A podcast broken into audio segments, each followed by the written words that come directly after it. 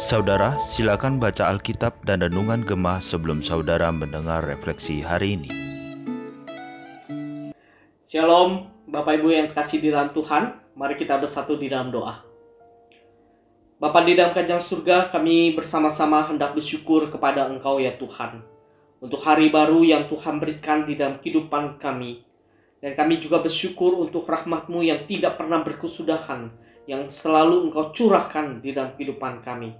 Kami mau bersama-sama memohon kepada Engkau, kiranya Allah pada hari ini boleh berbicara melalui firman-Mu ya Tuhan.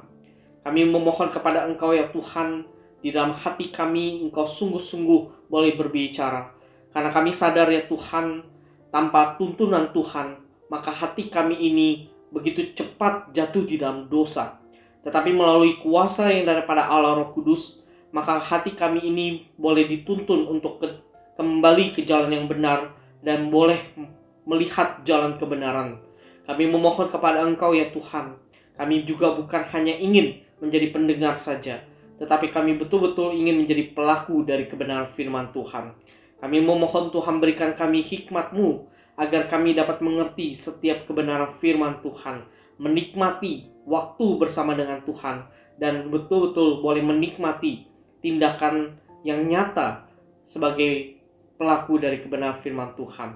Kami memohon kepada Engkau, kami menyerahkan waktu ini ke dalam tangan Tuhan. Demi nama Tuhan Yesus Kristus kami bersama-sama berdoa. Amin. Bapak Ibu Saudara sekalian, hari ini kita akan merenungkan tema Tuhan yang kudus, Tuhan yang berdaulat di dalam bilangan pasal yang ketiga. Saya akan membacakan buat kita bilangan pasal yang ketiga ayat yang ke-6 hingga ayat yang ke-10. Demikianlah firman Tuhan. Suruhlah suku Lewi mendekat dan menghadap iman Harun supaya mereka melayani dia mereka harus mengerjakan tugas-tugas bagi Harun dan bagi segenap umat Israel di depan kemah pertemuan dan dengan demikian melakukan pekerjaan jabatannya pada kemah suci. Mereka harus memelihara segala perabotan kemah pertemuan dan mengerjakan tugas-tugas bagi orang Israel. Dan dengan demikian melakukan pekerjaan jabatannya pada kemah suci. Orang Lewi harus kau serahkan kepada Harun dan anak-anaknya dari antara orang Israel, haruslah orang-orang itu diserahkan kepadanya dengan sepenuhnya. Tetapi Harun dan anak-anaknya haruslah kau tugaskan untuk memegang jabatannya sebagai imam, sedang orang awam yang mendekat harus dihukum mati. Bapak Ibu Saudara sekalian, kalau kita membaca di dalam bilangan pasal yang pertama, di sana dikatakan bahwa Tuhan telah memberikan petunjuk tentang kekhususan suku Lewi. Di dalam pasal yang pertama tersebut tidak ada perhitungan ataupun juga pendaftaran untuk laki-laki suku Lewi yang berperang karena memang Tuhan mempunyai tugas khusus bagi suku Lewi. Khususnya di dalam pasal yang pertama ayat yang ke-50 sampai 53 di sana dijabarkan segala tugas dan tanggung jawab suku Lewi terkait dengan kemah suci dan segala perabotan dan juga kelengkapannya serta tempat mereka berkemah yang menunjukkan peran mereka dalam menjaga kekudusan kemah suci yang tidak dapat didekati atau diperlakukan secara sembarangan oleh suku-suku lain. Nah, Bapak Ibu Saudara sekalian di dalam bacaan kita pada hari ini bilangan yang ketiga sebenarnya dimulai dengan catatan penting tentang pelanggaran Nadab dan Abihu terhadap kekudusan Tuhan. Akibatnya Tuhan menghukum nah Nadab dan Abihu dengan hukuman mati. Dan hukuman ini mengingatkan bangsa Israel agar mereka harus berhati-hati dan waspada dan juga mempunyai kesadaran penuh tentang kekudusan Tuhan. Mereka juga harus mengerti bahwa siapa Allah yang mereka percayai, yaitu Allah yang berdaulat. Nah, Bapak Ibu Saudara sekalian, ada dua hal yang perlu kita pikirkan bersama terkait dengan bilangan pasal yang ketiga ini. Yang pertama, Bapak Ibu Saudara sekalian, suku Lewi memang dipisahkan oleh Tuhan dari pertempuran atau perperangan yang mana sebenarnya peperangan itu dapat membuat mereka tidak layak melaksanakan pekerjaan jabatan di kemah suci. Nah Bapak Ibu Saudara sekalian coba kita perhatikan di dalam teks lainnya. Misalkan keinginan Raja Daud yang ingin mendirikan bait suci bagi Allah. Di dalam satu Tawarik pasal yang ke-28 ayat yang ketiga, di sana dikatakan bahwa Allah berfirman, engkau tidak akan mendirikan rumah bagi namaku, sebab engkau ini seorang prajurit dan telah menumpahkan darah. Saudara, orang-orang yang melayani Tuhan harus kudus hidupnya. Tuhan telah menentukan syarat tentang kekudusan. Di tengah zaman kita saat ini, Bapak Ibu Saudara sekalian yang tentu saja masih jatuh di dalam dosa, Tuhan itu tidak menurunkan standar kekudusannya. Tuhan tetap ingin orang-orang percaya hidup di dalam kekudusan, melayani Dia dengan kehidupan yang kudus. Nah, Bapak Ibu Saudara sekalian, bagaimana dengan kehidupan kita? Apakah kita masih setia dengan hidup benar di hadapan Tuhan? Menjaga kekudusan hidup sebagaimana yang Allah inginkan di dalam kehidupan kita. Ingat bahwa standar Tuhan tentang kekudusan tidak pernah berubah dari dulu, sekarang, bahkan sampai selama-lamanya. Nah, hal yang kedua, Bapak Ibu Saudara sekalian, yang perlu kita pikirkan bersama-sama, suku Lewi dipilih oleh Allah secara langsung untuk melakukan pekerjaan jabatan yang terkait dengan kemah suci.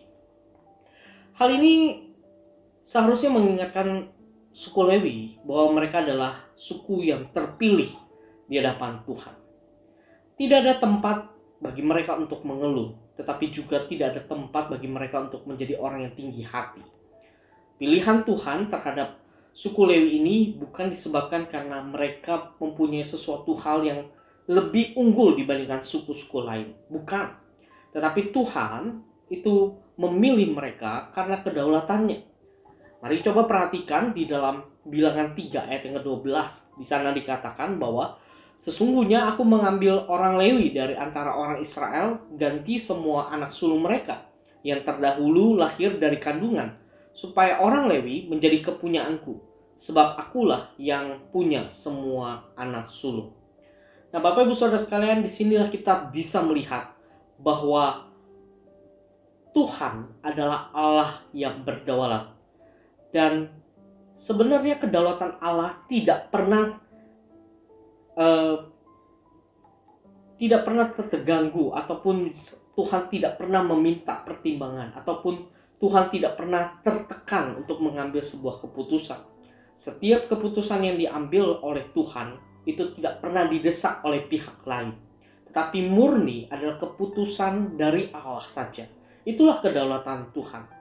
Maka Bapak Ibu Saudara sekalian, pantaskah sebenarnya kita mendebat Tuhan atas pilihan yang telah dijatuhkannya? Di dalam Roma pasal yang ke-11 ayat 34 dikatakan, Sebab siapakah yang mengetahui pikiran Tuhan? Atau siapakah yang pernah menjadi penasehatnya? Di sinilah kita melihat bahwa Allah itu berdaulat di dalam kehidupan kita. Maka Bapak Ibu Saudara sekalian, mari kedaulatan Allah yang tidak pernah berubah itu membuat kita menyadari bahwa Allah kita memang berbeda dari ilah-ilah. Allah kita menetapkan segala sesuatu bukan karena didesak oleh pihak-pihak lain, bukan meminta pertimbangan lain, tetapi murni dari keinginan hatinya dan dia adalah Allah yang berdaulat maha kuasa menentukan segala sesuatu untuk kebaikan manusia. Mari kita berdoa. Bapa di dalam kerajaan surga, kami bersama-sama bersyukur kepada Tuhan kami dapat belajar bahwa Allah yang kami imani adalah Allah yang berdaulat dan Allah yang kudus ya Tuhan.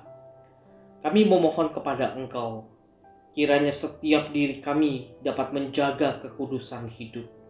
Kami menyadari di tengah dunia yang begitu bobrok, sudah jatuh di dalam dosa, di mana dosa sering kali dianggap sesuatu hal yang lumrah.